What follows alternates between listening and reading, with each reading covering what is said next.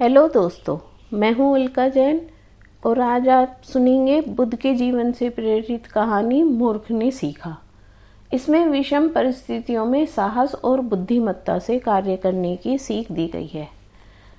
अपने अनेक शिष्यों में बुद्ध को दो भाई रेवत और बंदूक अत्यंत प्रिय थे। बड़ा भाई रेवत समझदार और बुद्धिमान था, जबकि छोटा भाई बंदूक, मंदबुद्धि और भुलक्कड़ था। उसे कोई बात याद कराने के लिए बंदूक को हर बात कम से कम दस बार बतानी पड़ती थी। इससे आसपास के लोगों को असुविधा होती थी और वे अप्रसन्न हो जाते थे। यहाँ तक कि उसका बड़ा भाई भी उसकी मूर्खता से परेशान हो गया था, क्योंकि इसके कारण उसे जब तब लज्जित होना पड़ता था। अपने भाई की और अधिक मूर्खता जब रेवत से सहन न हुई तो उसने अपने भाई को खूब फटकार लगाई। तुम जनजात मूर्ख हो, तुम्हें बदल पाना असंभव है। मुझे अकेला छोड़ दो ताकि मैं शांति से रह सकूँ। बंदूक को न केवल अपने भाई से, बल्कि दूसरों से भी ऐसी डांट फटकार सुनने की आदत हो गई थी। किंतु उस दिन भाई की बातें सुनकर उसे बहुत पीड़ा हुई और वह घर छोड़कर चला गया। बंदूक वहाँ गया जहाँ बुद्ध निवास कर रहे थे। वह प्रवेश द्वार पर बैठकर ज़ोर ज़ोर से रोने लगा। बुद्ध द्वार से बाहर आए और उन्होंने पूछा, बंदूक, क्या हुआ? तुम क्यों रो रहे हो? लगता है सब मुझसे तंग आ गए हैं। वे मुझे डांटते रहते हैं और जब तक मोह कहते रहते हैं। अब मुझसे और सहन नहीं होता। अपने आँसू पोसते हुए बंदूक ने कहा, दूसरे लोग क्या कहते हैं उस पर ध्यान मत दो।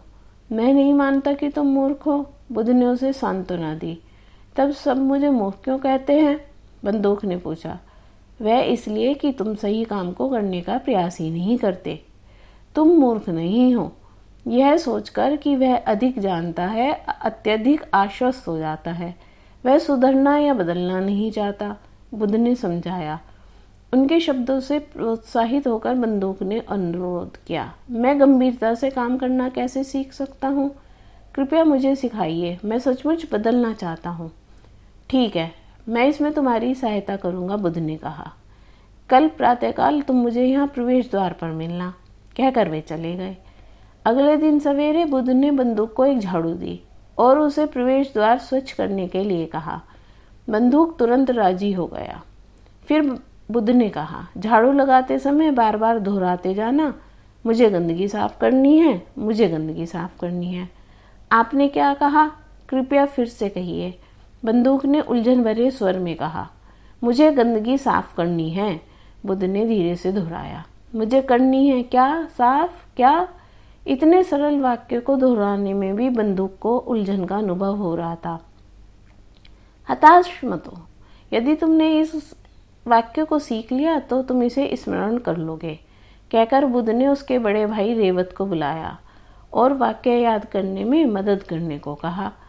रोज सवेरे बंदूक ये वाक्य दोहराते दोहराते प्रवेश द्वार साफ़ करता।